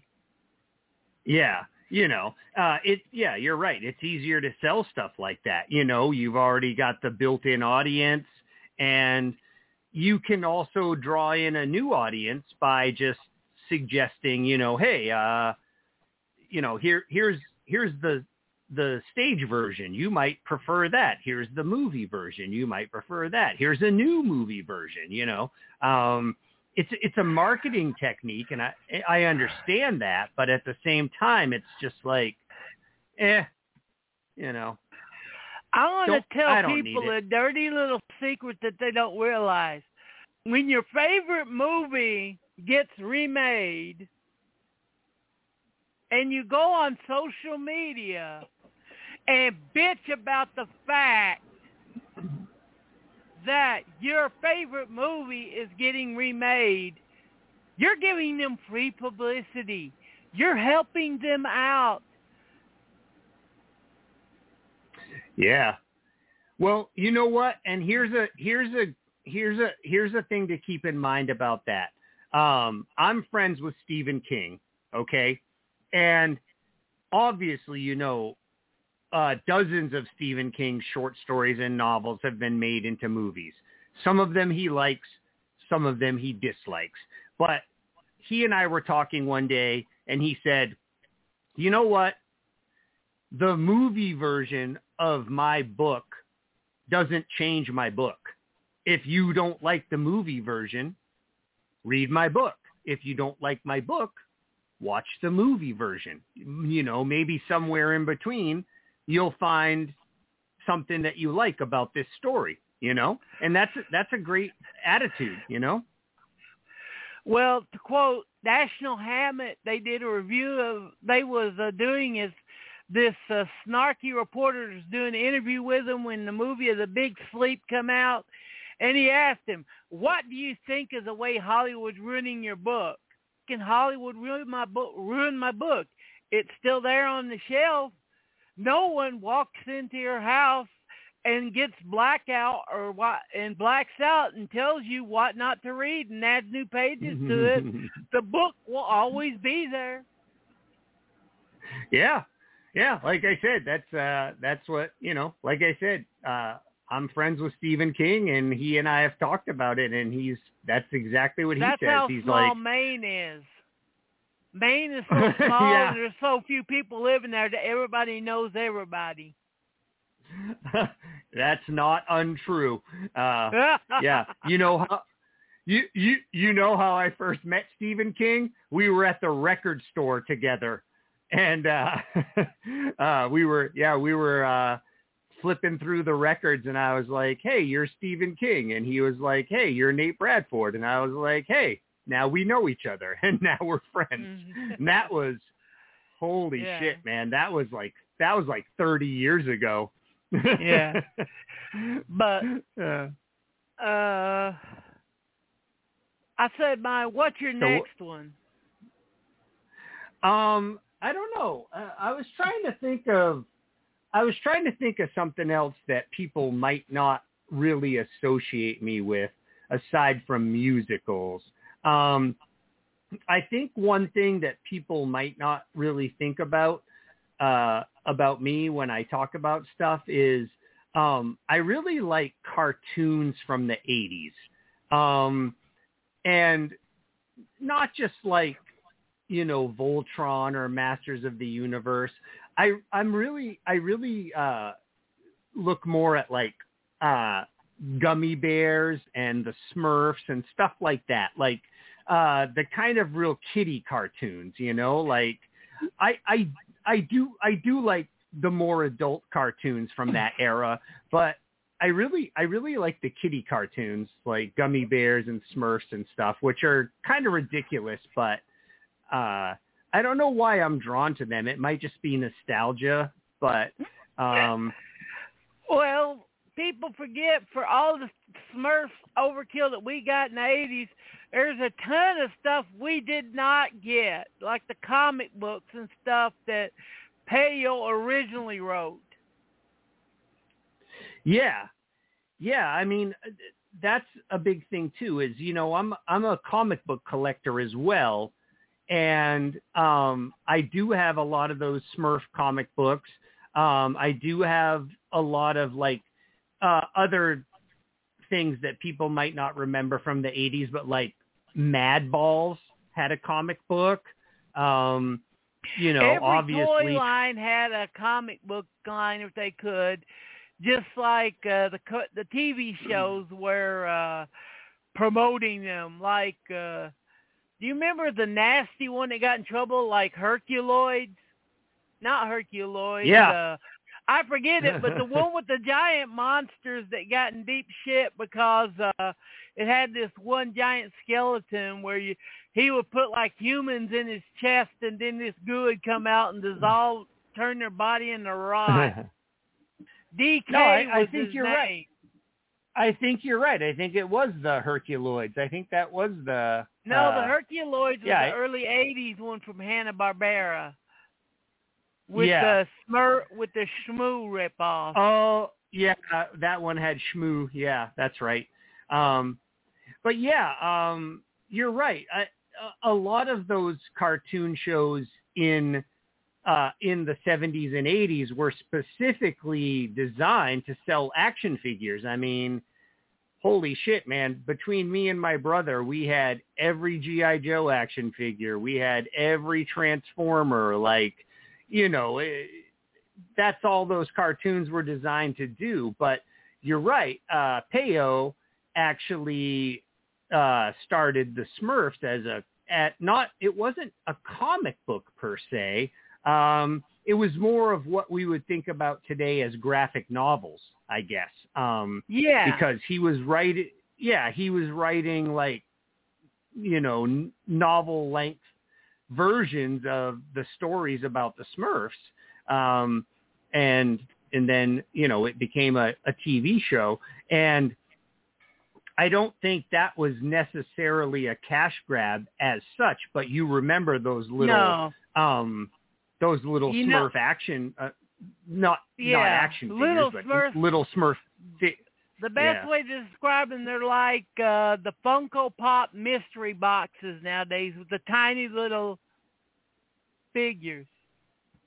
yeah, yeah. And they did but it the you same could, way too. It was like they called them Smurf bags or something, but you would never know what Smurf you were going to get until you open the box, bag, package. Yeah, they did the same thing with. uh Do you remember they did the same thing with uh Garbage Pail Kids when they first put out those little Garbage Pail Kids miniatures back then? Um, yeah. you yeah you couldn't tell which one you got so yeah the whole blind box um phenomenon goes back for you know 30 years now and i i never really thought about that but uh you and i were joking earlier because i showed you uh that i got that funko blind box uh, uh, uh today and it was the uh big boy big bob's big boy burger what's his name Yeah. Yeah, you got it. Big boy. Bob's big boy. Yeah, Bob's Big Boy. Yeah. Oh, what's I got funny is, do in- you know that we actually got uh one of the Peyo movies over here, but most people didn't like it because it wasn't the U.S. So what was wrong with it? What did people dislike It was about it? because it was it was like the original Peyo stories, and not like the U.S. cartoon which we gotten used to, and that was uh Smurfs and the Magic Flute.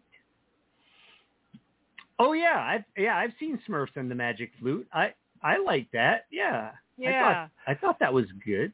Yeah. But it wasn't like the U.S. cartoon series, so the fans were like, "Ew, I want something exactly the same." la la la la la la la la la. Yeah. Or the infamous Smurfs Christmas picture where Satan shows up, and uh if you've seen it on the first run, Azrael curses. oh really? Yeah, I don't she- remember that. Azrael says, "Oh, Ruck, we're rucked." And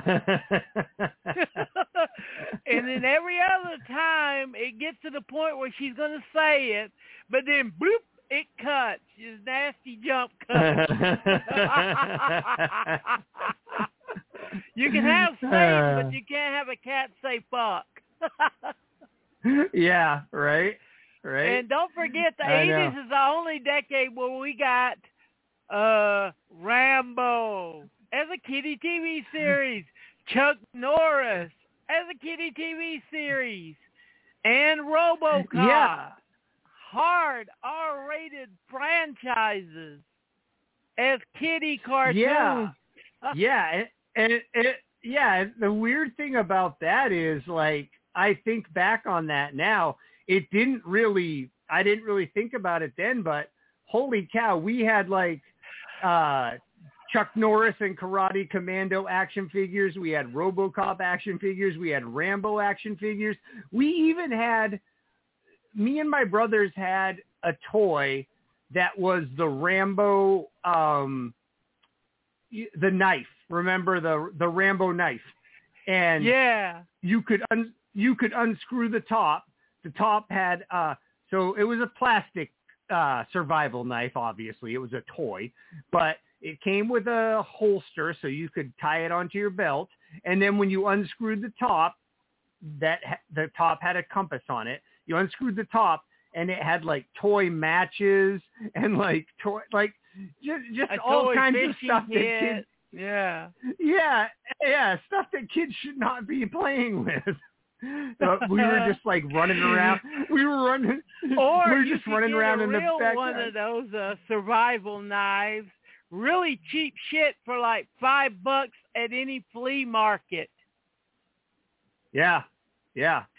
And then Yeah, as soon as I- you whacked one tree or something with it, the the hilt would fall, the knife would just fall apart because they just didn't give a fuck about quality.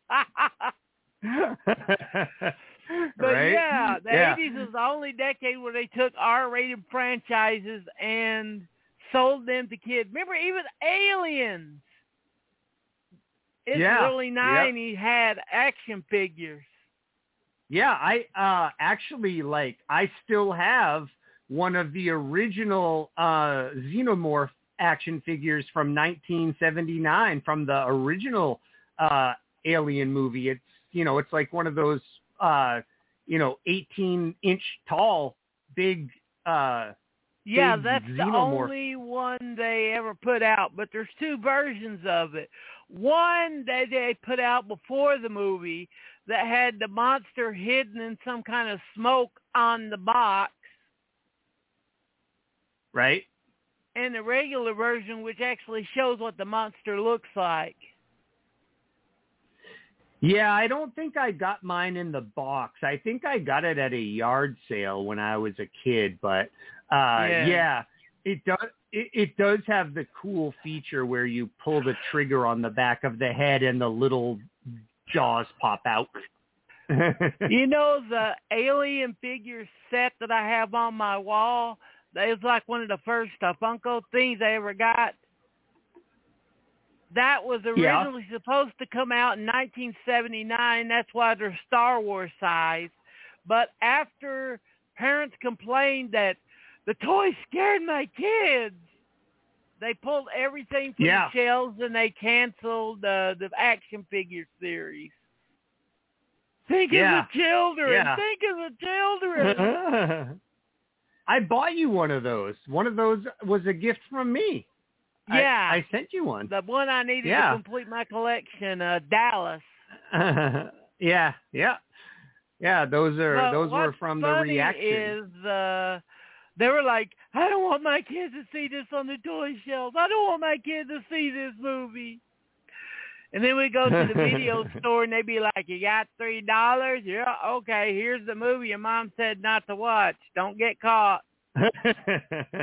yeah, we were talking about that last week when we were, or the week before maybe, when we were talking Yeah. about how how it was so easy to go to the video, like a local video store, and just be like, you know, you put "I spit on your grave" on the on the counter, and the guy's like, "Are you 18?" And you're clearly 11, and you're like, "Yes, sir," and he's like, "Okay."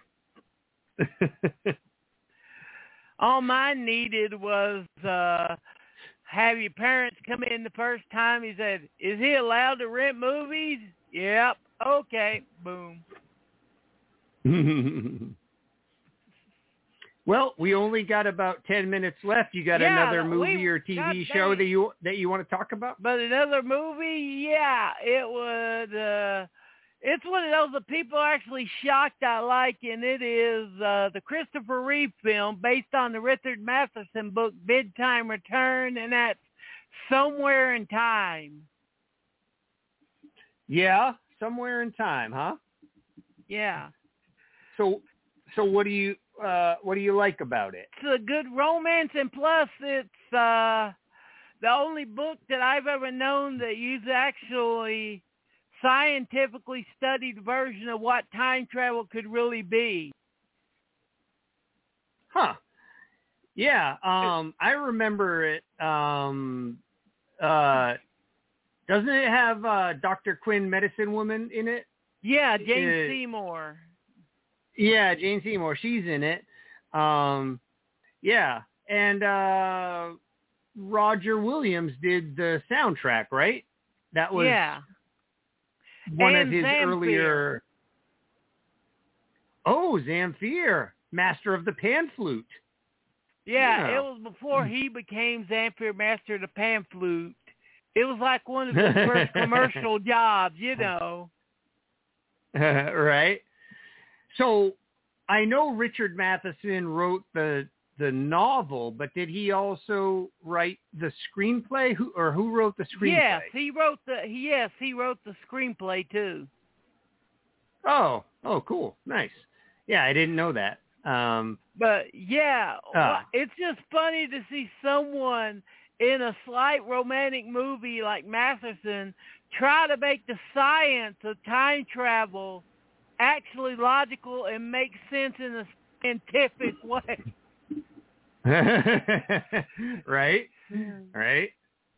Uh yeah. It's like uh oh what we were just talking about another movie uh the other day, another time travel movie. Uh what's the one where um oh, what's the one where Jack the Ripper travels through time? Oh, uh, has Malcolm. McDowell.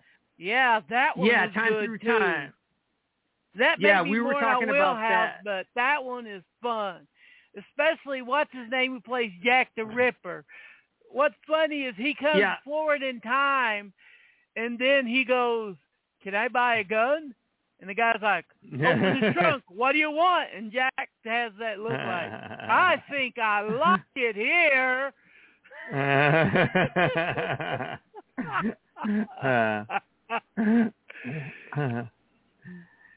so uh, the same the same director uh, that we're talking about right now um, Yeah. also directed Supergirl. How do you feel about that movie? Um, that was a missed opportunity where the South kind wanted one kind of movie and the studio didn't, and neither of them jailed. Yeah, uh, I and it. I mean, it doesn't. It doesn't have the same feel as the Superman movies of that same era.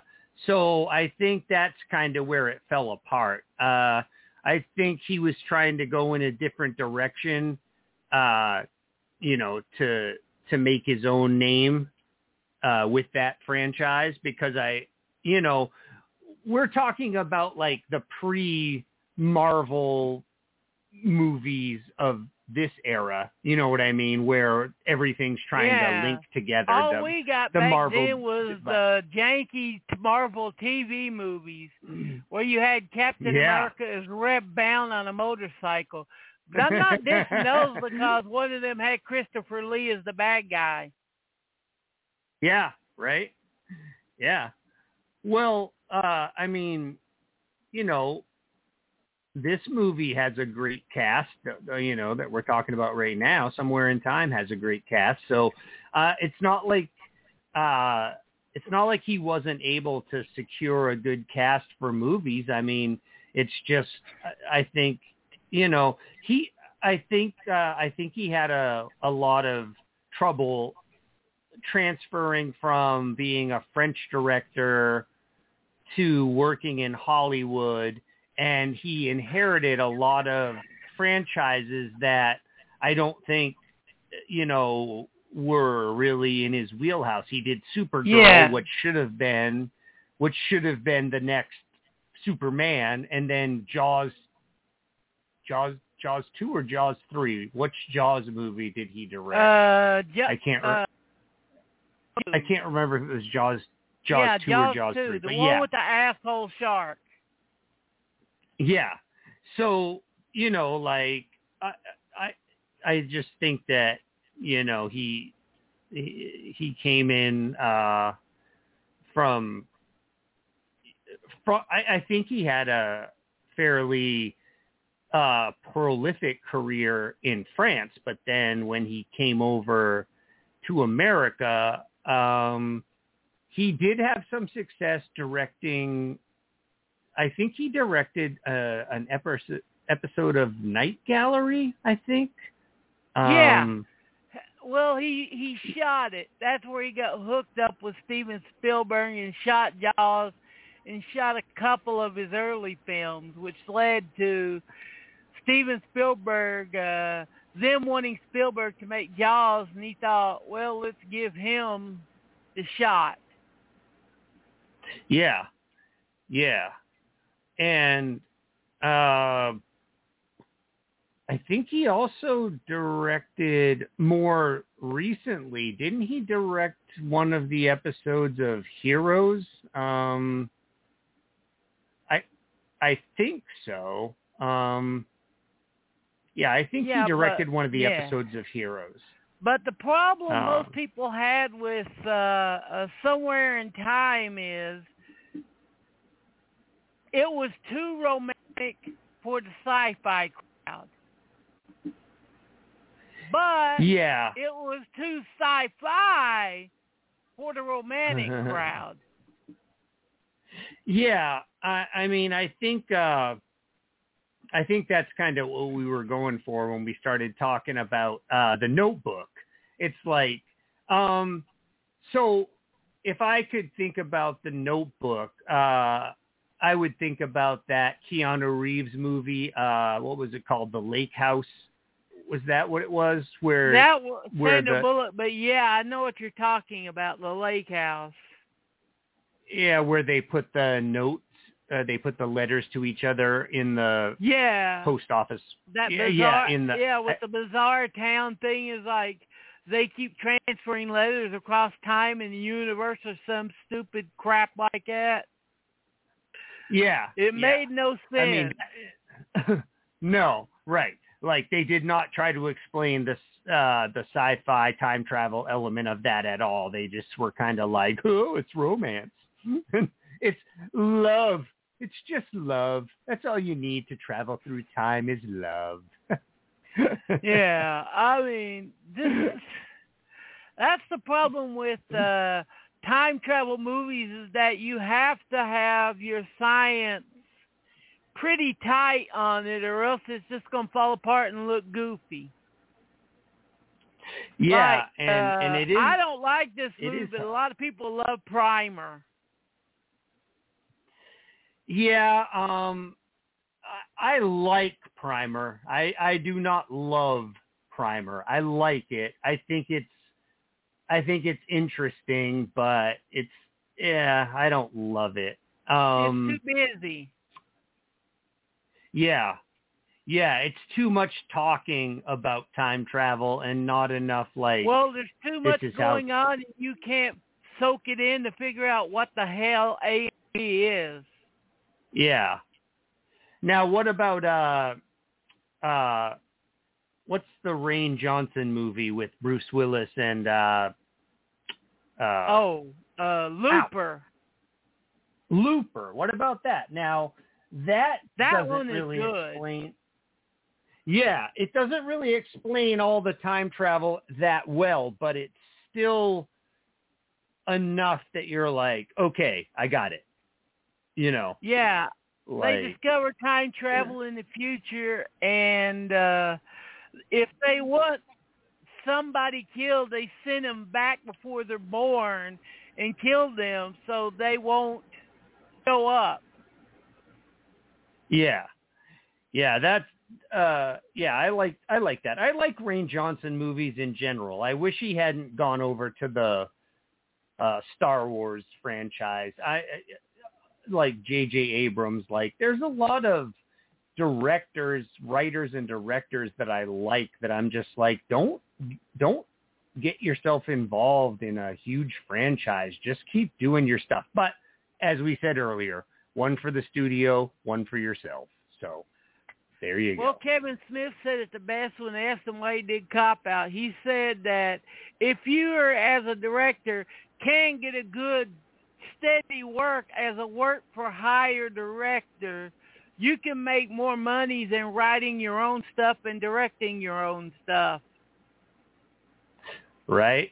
One for the studio, one for yourself. And uh it's ten o'clock, so uh I think That we're show done went for by tonight. too fast. Yeah, that show went by too Yeah. fast. It was like, wrong, what the Right? heck? But yeah, we'll be uh doing a recording a special episode Sunday and tomorrow night is the Friday the thirteenth special. Me and Fred are gonna be doing Freddy versus Jason. Woo, baby. Did it yeah. age well? Does the nu metal still suck as much as it did in two thousand? You'll have to tune in and see. Do it up, baby. All right, thanks for listening, folks. And everybody have a good time. Wear your mask. Get vaccinated. And please please take care of yourself because you're not only hurting yourself, you're hurting everyone you expose yourself to and the family you left behind that's going to miss your ass. And with Agreed. that, good, yeah, and with mm-hmm. that, good night, mm-hmm. farewell. See you on the flip side. No end song tonight.